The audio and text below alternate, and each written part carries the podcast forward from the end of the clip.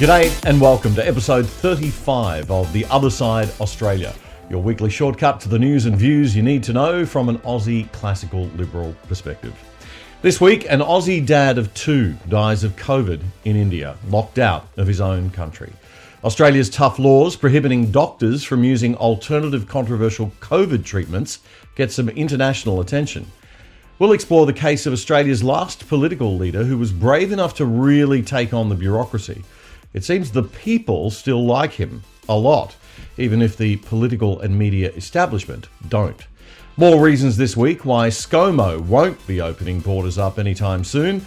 And in the second half of the show today, we'll update you on the Craig McLaughlin story and we'll bring you a special explainer on the tragedy of the conflict in Israel. It's a big show this week. Let's go.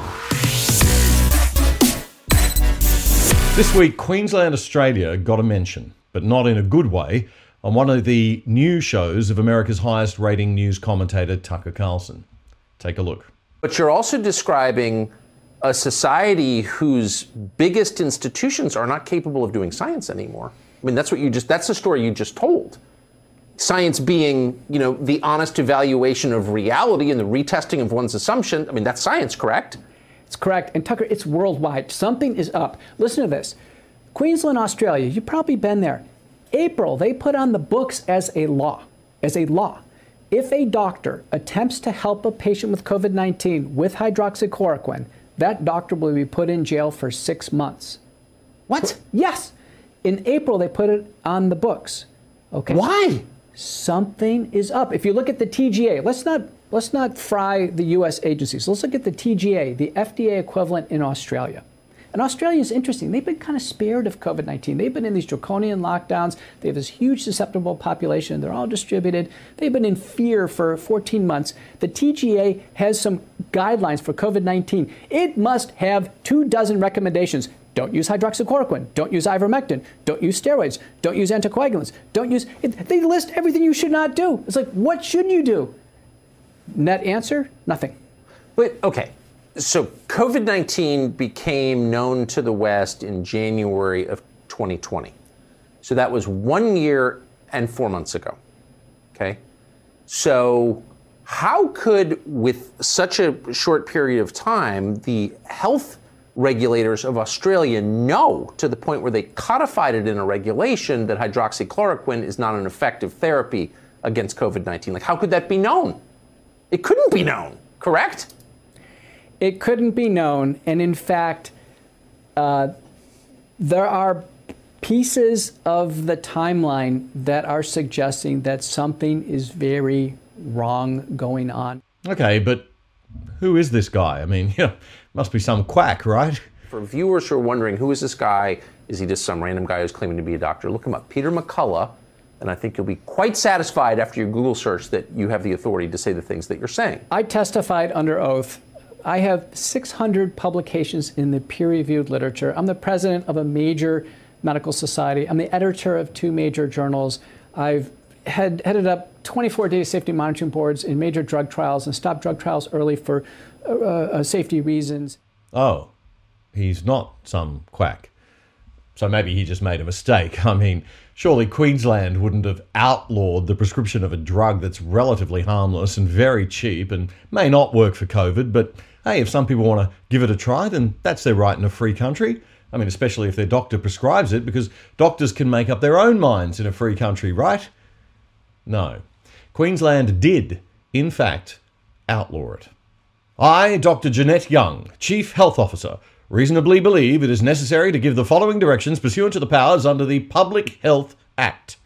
The purpose is to prohibit the prescribing, dispensing, or supply of hydroxychloroquine for the treatment of a person unless it is done in accordance with this direction.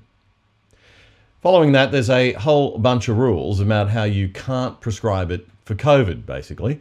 And then at the end, this. Maximum penalty 100 penalty units or six months imprisonment. Okay, so the American doctor was right. And he didn't stop there. I'm telling you, I have no agenda, but I am deeply concerned that something has gone off the rails in the world. It involves science, it involves the medical literature, it involves a regulatory uh, response, it involves populations kept in fear and in isolation and despair.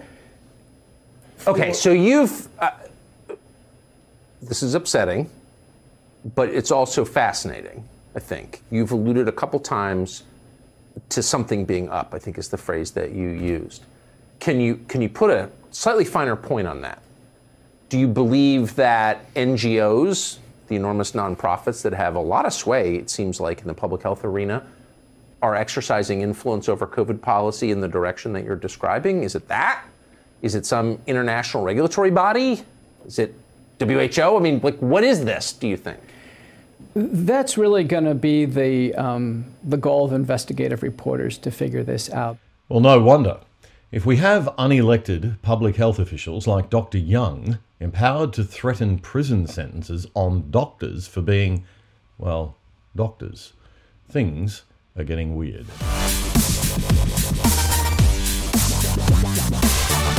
If your business or job depends on overseas clients and travel, or if you have international family and friends that you'd like to see or you have to see, you can forget about the federal government of Scott Morrison representing your interests anytime soon.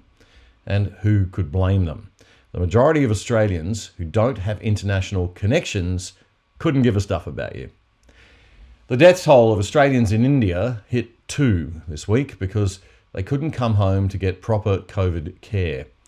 If we had the right systems in place, it'd be zero risk to bring them home and they may have survived. Now, two kids have lost their dad at the age of just 47. A senior executive of Trina Solar Australia, Assistant Director Govind Kant, had returned to India for personal reasons just last month.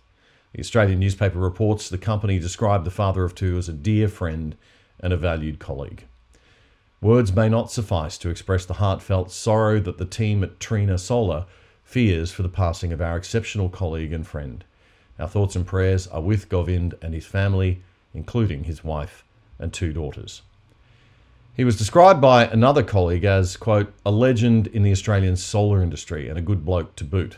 I was talking with him a few weeks ago, he said, and I'm struggling to comprehend that he's no longer with us. A 59 year old Australian permanent resident who died in Delhi was the first Aussie to die in India following the government ban on flights home. I'm an Australian citizen and highly disappointed to be one today, that man's daughter wrote on Facebook. She said, What nation disowns their own citizens? It's a matter of wonder for the entire world. There you go. But a lot of us just don't care, right? This week, a news poll conducted for the Australian newspaper showed that 73% of voters back a Fortress Australia international border policy and believe the international borders should remain closed until at least the middle of next year. Now, that's an overwhelming number. If you're a cricketer, however, the story's different, but it's not the cricketers we should be criticising for being allowed their basic human right to return home to their own country safely. It's the government we should be criticising for not enabling all Australians to come home, to be safely quarantined in an appropriate facility, and to be treated properly if they're sick. 73% of Australia would disagree with me on that, apparently. So, how have we got to this? Basically, I think it's because we don't teach economics in school well enough.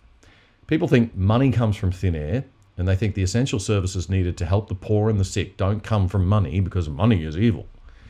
Money in our system simply represents value created, whether it's by hard work, smart thinking, taking risks with investing, or the extraction and use of natural resources.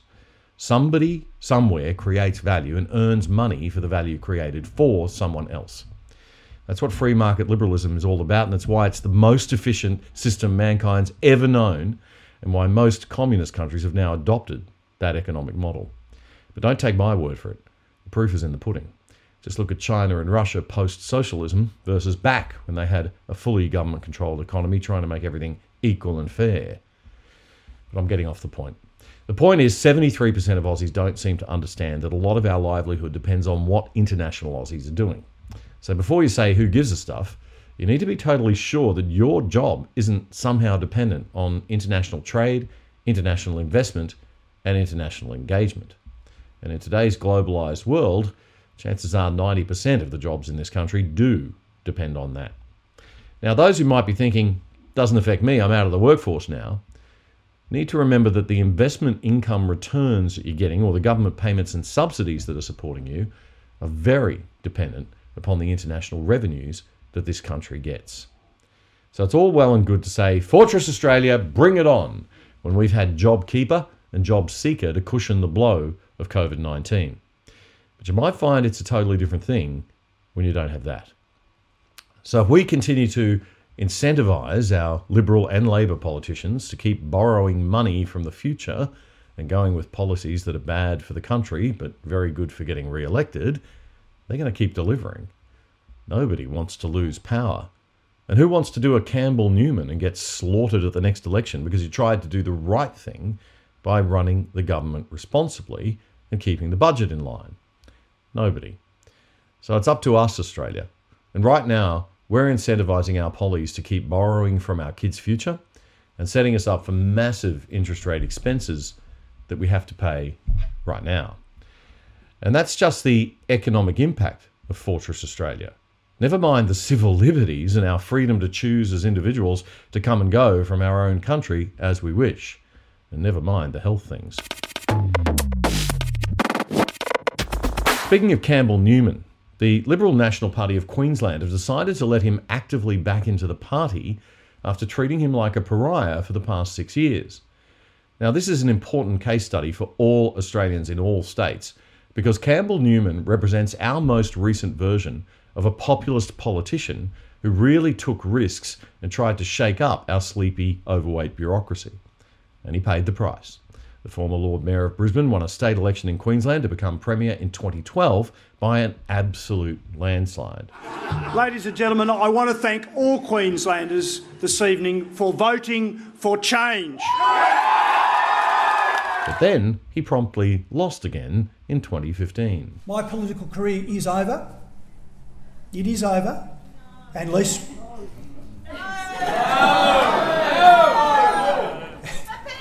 Tough, you're going to have to wear that one. Here's why this is also important for all Australians. Campbell is a social moderate and economic conservative. When he won government, he immediately set about trying to cut down the waste in the public service and bring the bureaucracy down to a size that was what Queensland could actually afford, rather than what the Labor Party and the unions wanted. His greatest sin? Doing this quickly. Can Do Campbell quickly became Please Don't Do Any More Campbell, as the public, Labor, and the unions turned on him for reducing public servant numbers by 14,000. He tried to run a responsible ship financially, and he moved fast to just get things done, like a former army officer with an engineering degree might do. You see, no one wants to reward any politician that stands up for good money management and ends the nice little game the bureaucracy has going on of taking value away from the economy and spending it on stuff that they want to spend it on. Now, I'm not a radical libertarian. I believe in small government. We need government for basic services that the free market fails in delivering. And we need it to set the rules that the free market has to play by. But we don't need government the size it is in Australia. You could cut 10% off the budget and staffing of every department in Australia, except defence perhaps, and you'd notice no differences in the services if they were run efficiently and well. What you would notice is a reduction in debt, lower taxes, and an economic and jobs boom in the private sector. And then we'd have those real wage rises we've been wanting. But I digress again. Back to Campbell and why this matters as a case study for Aussie politics. The Queensland Labor Party have been campaigning for six years on the back of the idea that you don't want Campbell Newman back again. And, like a bunch of dopey scaredy cats, the LNP has been trying to distance itself from him instead of defending what he was trying to do as unpopular, but actually what was really needed at the time.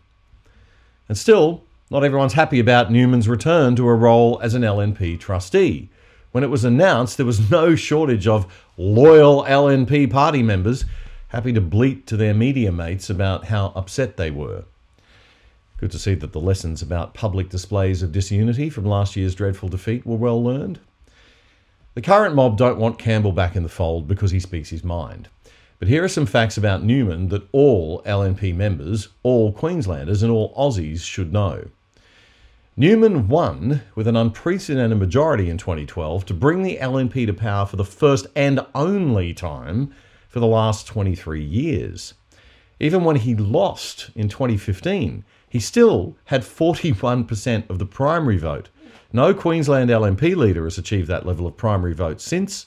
And get this Labor's Anastasia Palaszczuk, the Queensland Premier, has also never hit it. She's never won an election with a primary vote above 40%. The LNP should be united in its defence of Newman's record.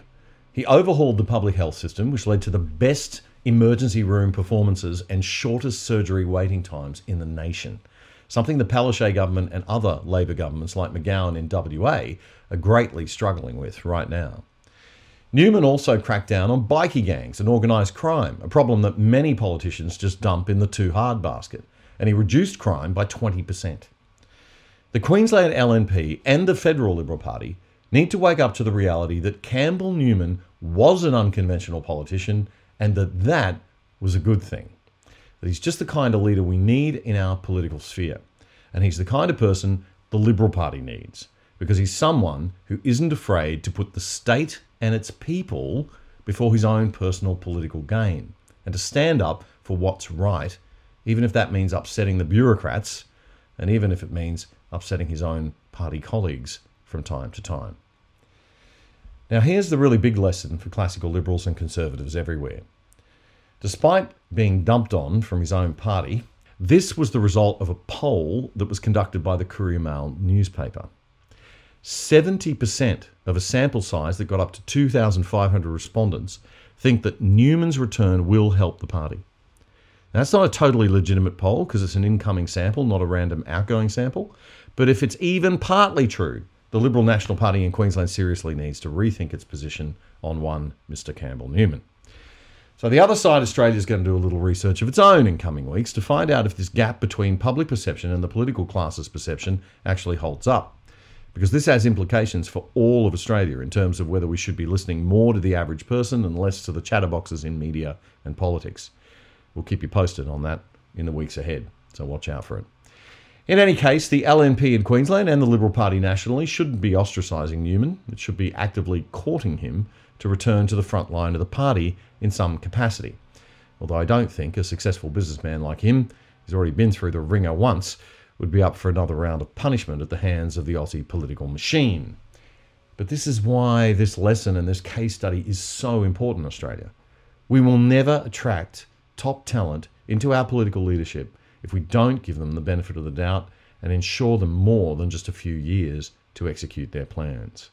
Our major political parties seem to be more interested than they should be in maintaining a closed shop and keeping new talent that might threaten incumbents at bay rather than putting the interests of the nation and the party first, like a corporation would, and go out and search for the best talent.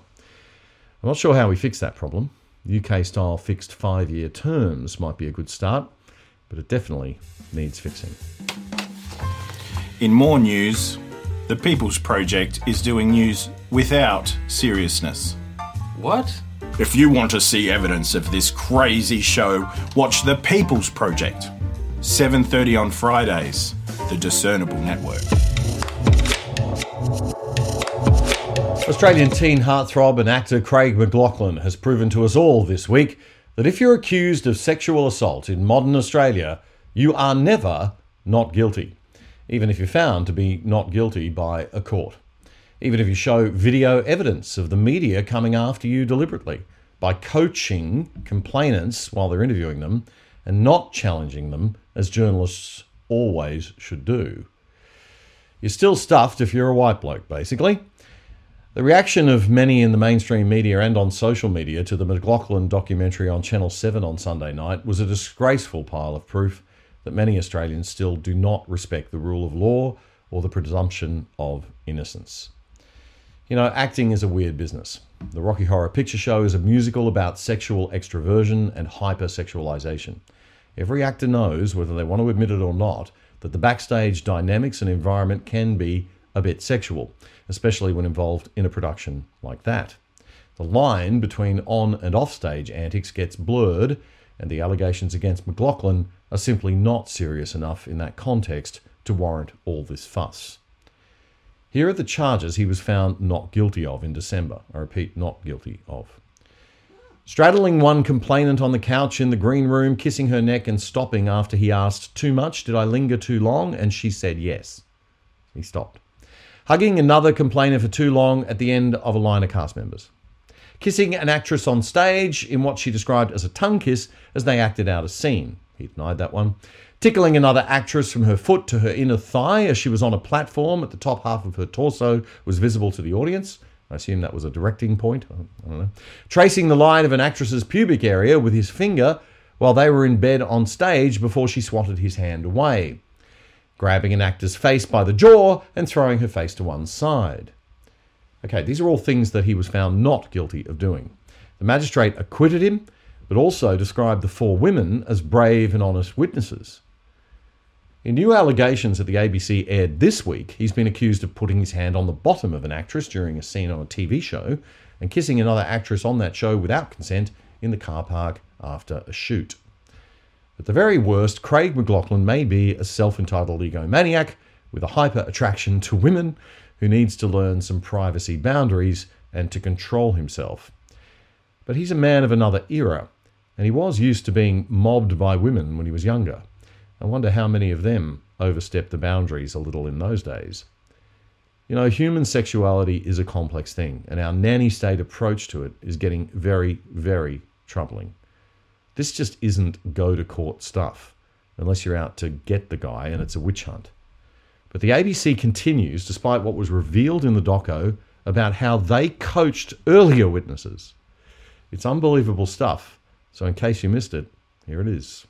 I imagine one issue that you might have is that you look and sound really passionate and genuine. But some people will say, well, he's an actor. He's acting. And let's just turn it around, and so are those women.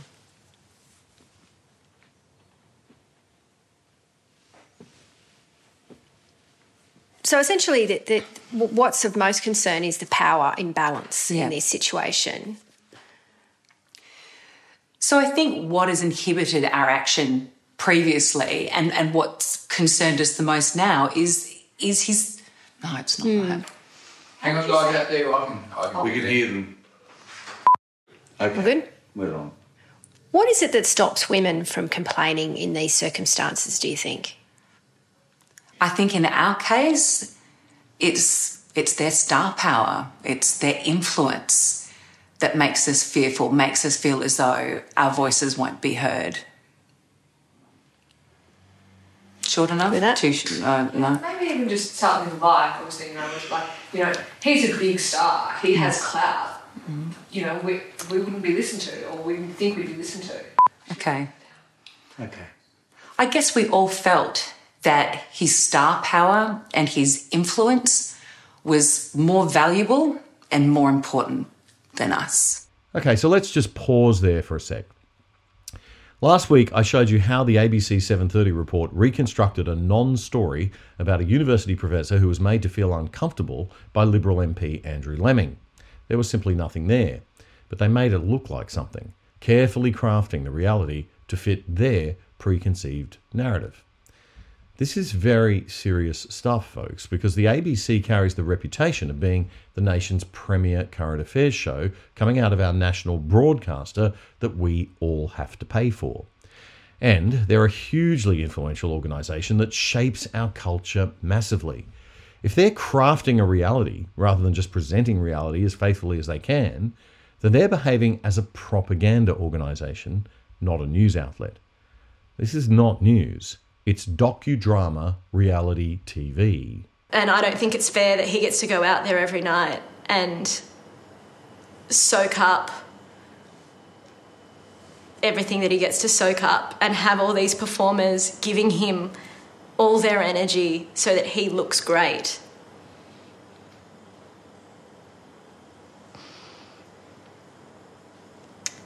I went off on a bit of a tangent then. I'm sorry. No, you were. I get really fired up. That was absolutely brilliant. You were awesome. Oh, you were brilliant, darling. Marvellous. That's exactly what we wanted.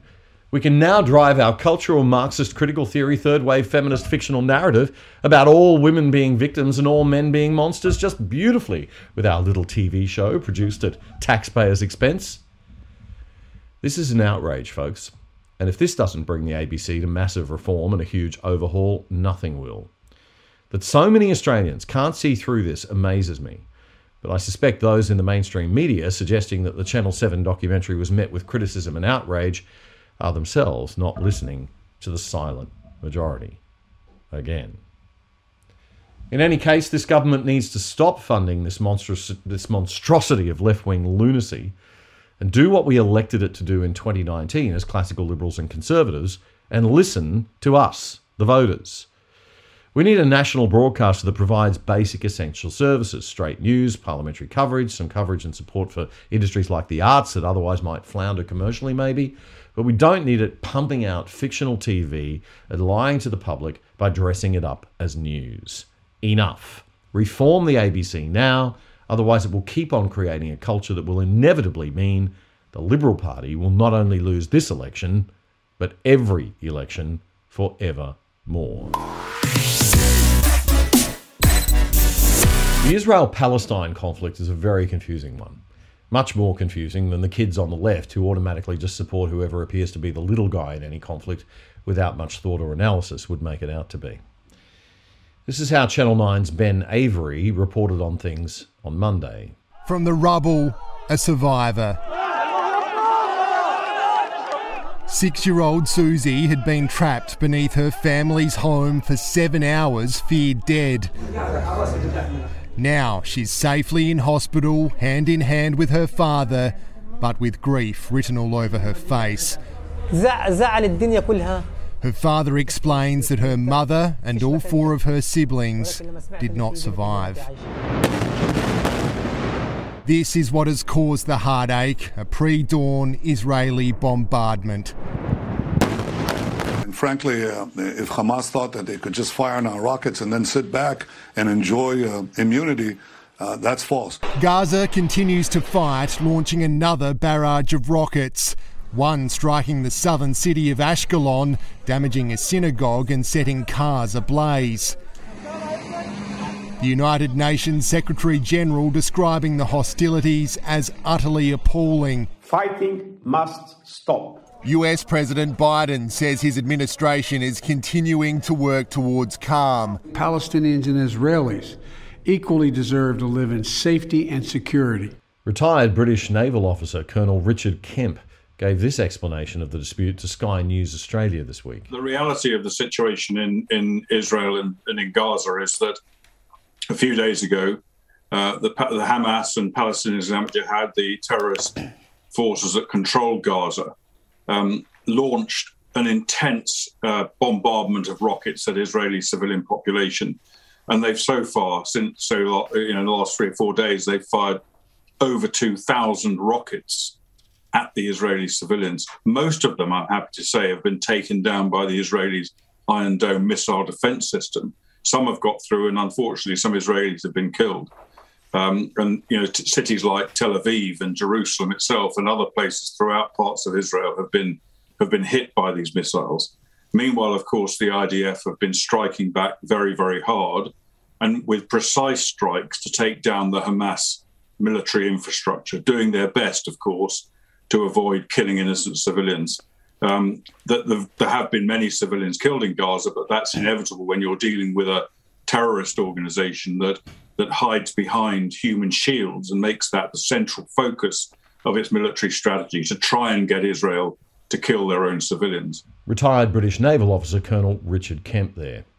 The colonel also told Sky News that there's no doubt who is backing Hamas. Ha- Hamas and the Palestinian Islamic Jihad are funded and equipped by Iran. They are basically an Iranian proxy and they are carrying out this action at the behest of Iran. They obviously want to do it themselves as well, but Iran is behind it, pulling the strings. Um, and it, it is Iran, it is Iranian supplied missiles and and material to make missiles inside Gaza that have been enabled Hamas to launch this overwhelming um, bombardment against Israel. So, to understand more about the history, I decided to look for a couple of videos. I felt the safest way to understand it and to avoid too much bias in the way the history was presented might be to watch one video produced by the left and one produced by the right. So let's start with the left. This video was produced by the US left wing news site Vox. Conflict's mostly about two groups of people who claim the same land, and it really only goes back about a century to the early 1900s. Around then, the region along the eastern Mediterranean we now call Israel Palestine, been under Ottoman rule for centuries, was religiously diverse, including mostly Muslims and Christians, also a small number of Jews who lived generally in peace. It was changing in two important ways.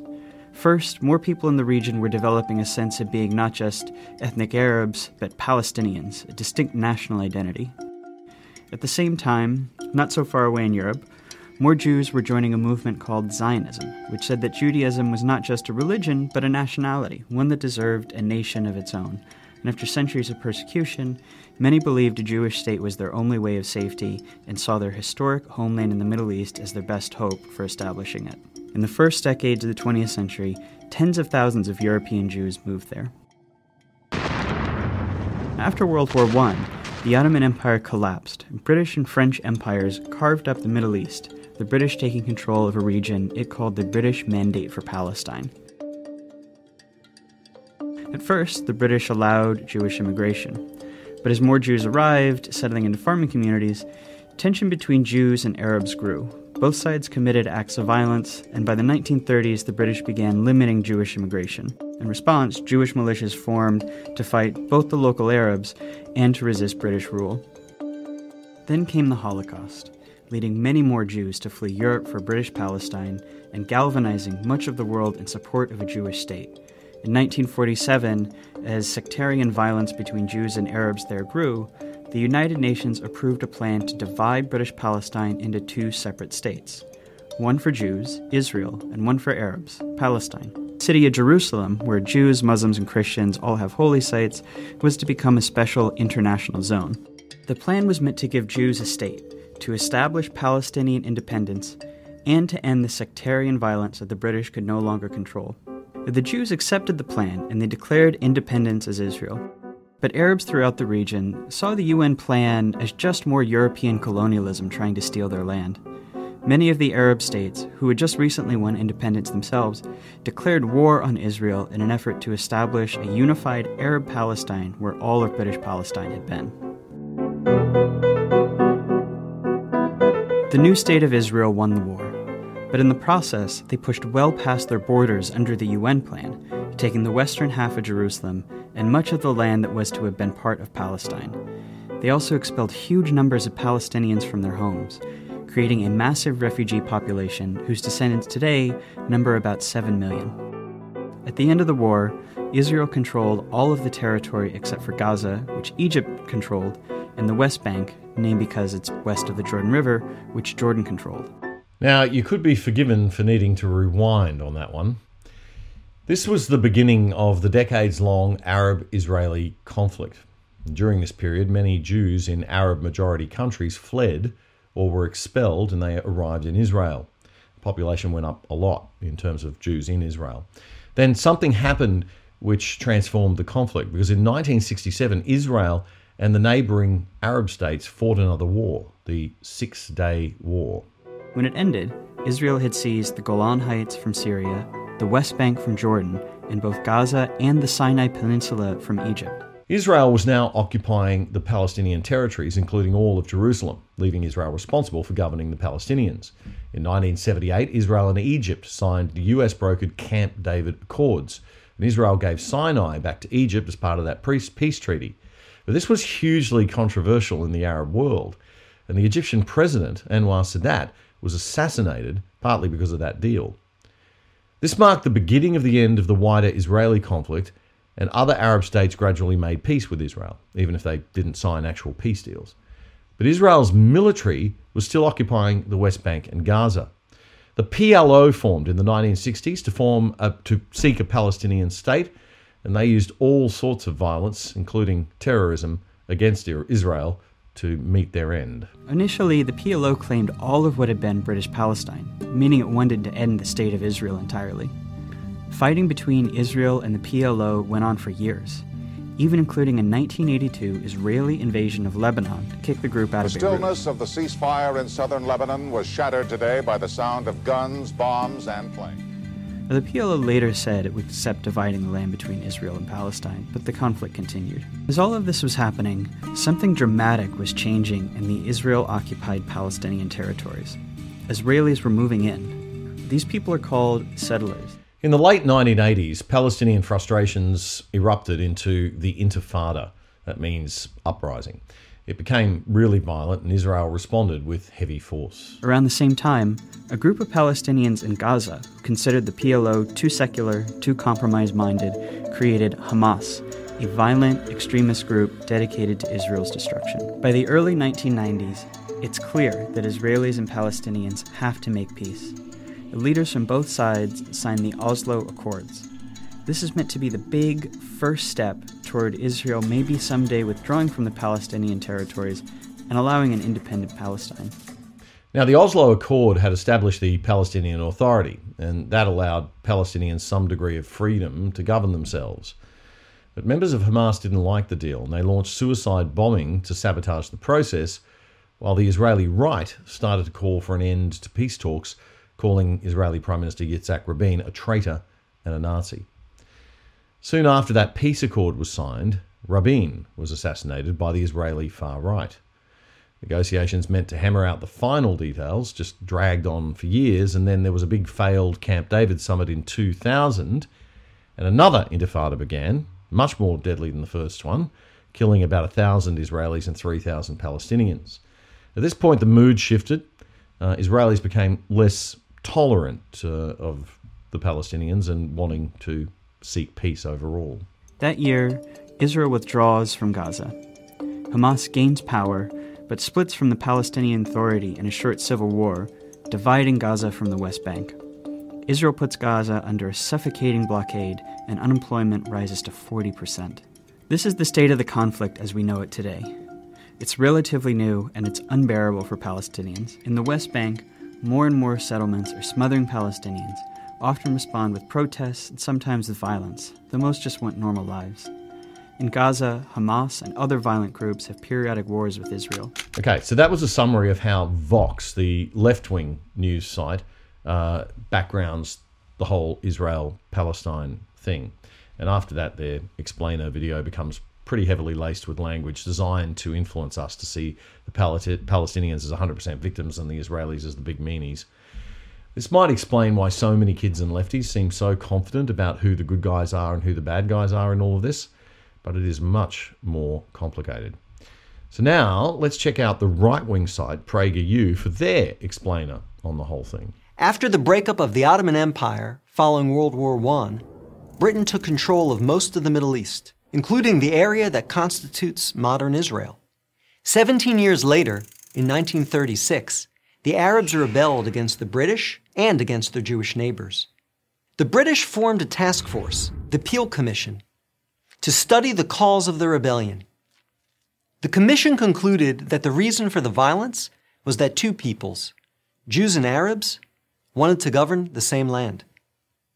The answer, the Peel Commission concluded, would be to create two independent states, one for the Jews and one for the Arabs, a two state solution.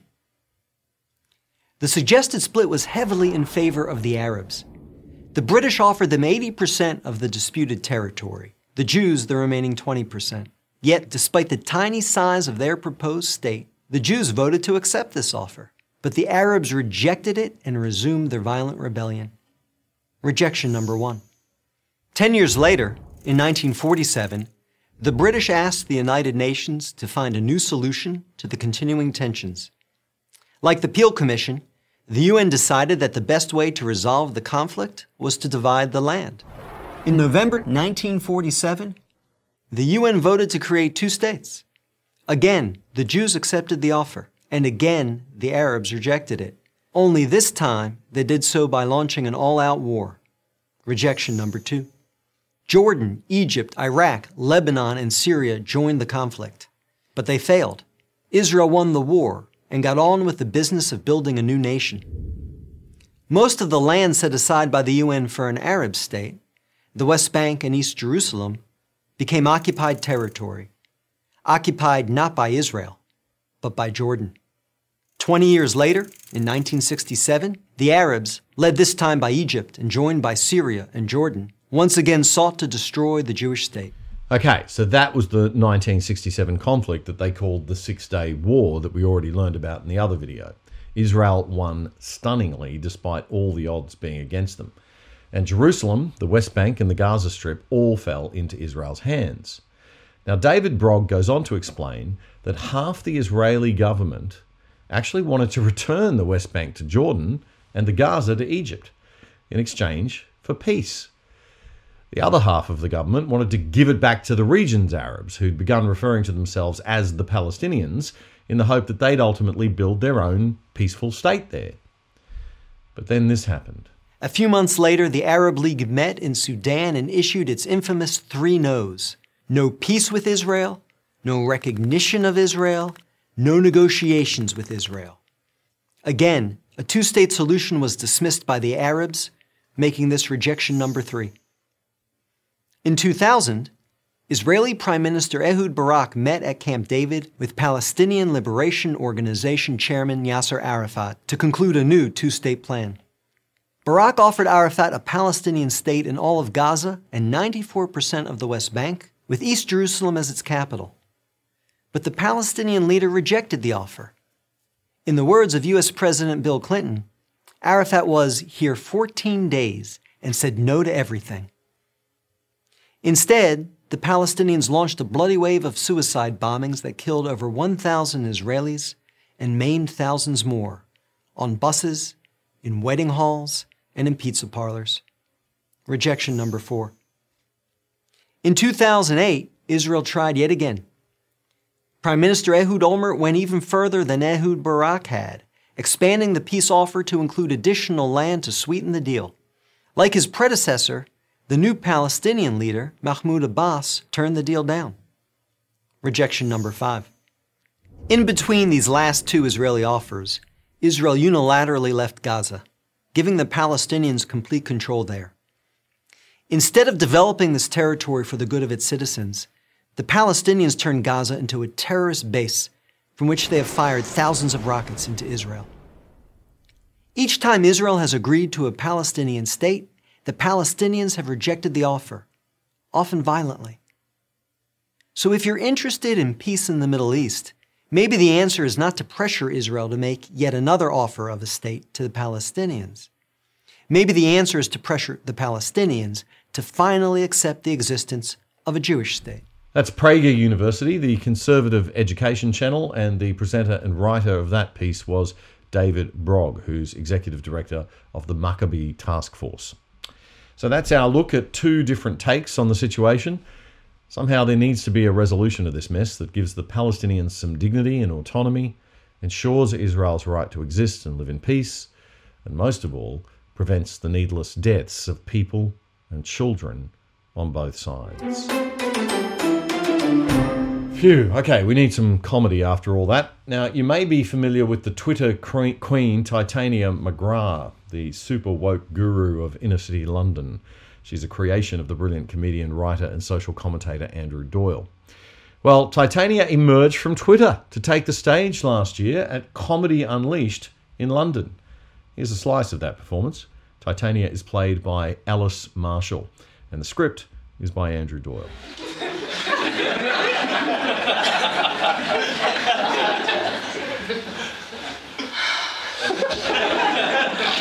so, my name is Titania Gethsemane McGrath. I'm a radical feminist, a socialist, an intersectionalist. I'm also hey racial, which means that my racial identity tends to fluctuate with the pollen count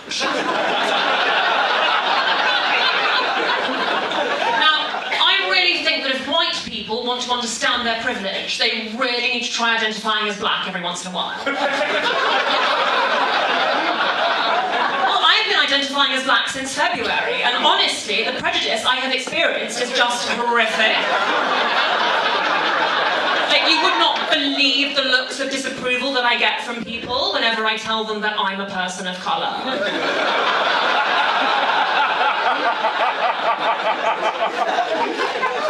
I've been led to believe that this is some sort of comedy night, um, so you're probably expecting me to stand up here telling loads of hate jokes. That's the kind of thing that goes on here, isn't it? Well, let me be the first one to tell you that when men say women aren't funny, I take that as a compliment, because humour is a patriarchal construct.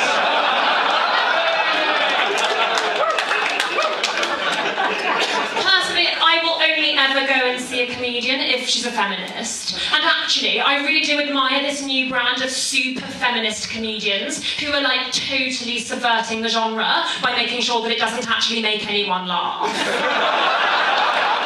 I mean, I think we've all become pretty politically disillusioned at the moment. Um, so, like, I, for instance, have always voted Labour. Um,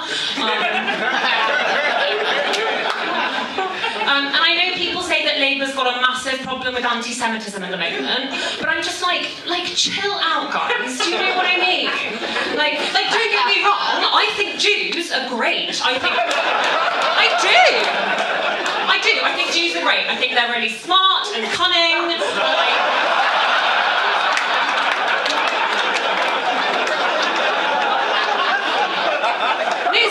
they're great. They are.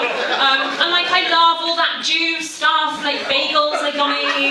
Like, um, Barbra Streisand, she's really cool. Um, oh, I've even read that Anne Frank novel. Yeah. You know the one, it's a bit stupid. It's about the girl that gets stuck in a cupboard. It's really good. You should try it. Um, but the thing is, like, as much as I love Jeremy Corbyn, um, I can't quite get past the fact that he is just a straight white male. So um, I think that if Labour really want to succeed, they should get a new leader, like preferably a queer woman of colour, um, someone like Diane Abbott. Um, so what's going to happen now is that I'm going to tell you a little bit my activism um, because it's something that's really important to me. Um, so there's supposed to be a lighting change, but I'm guessing it's a straight white male behind the yeah, fine.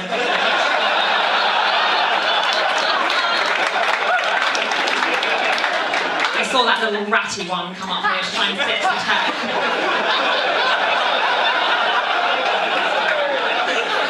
Mansplaining how to work my own laptop. Don't worry, the police have been called. Yeah, so activism is very, very important to me. Um, last year I spent some time in Namibia um, helping poor Africans.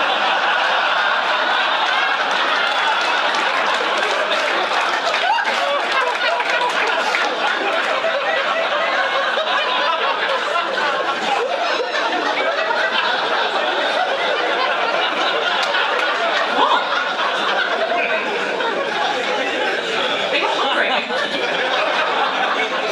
Um, I actually originally went over there to teach them all about the importance of intersectional feminism. because honestly, they absolutely live for that stuff over there. They were so super interested in it. Um, That is Titania McGrath emerging from Twitter to take the stage at Comedy Unleashed in London. Titania is played by Alice Marshall. That's not Alexandra Marshall. Don't get them confused. Very, very clear on that one. Uh, the script was by Andrew Doyle, and you know where to find the link to the full video as always. That is it for our show this week. Please make sure you join me and Discernible's Matt Wong for a very special show next week. It's going to have a really different look and feel when the People's Project, Matthew's show, meets the other side in a once off special crossover episode. It should be a lot of fun. We'll be coming to you from our Melbourne studio.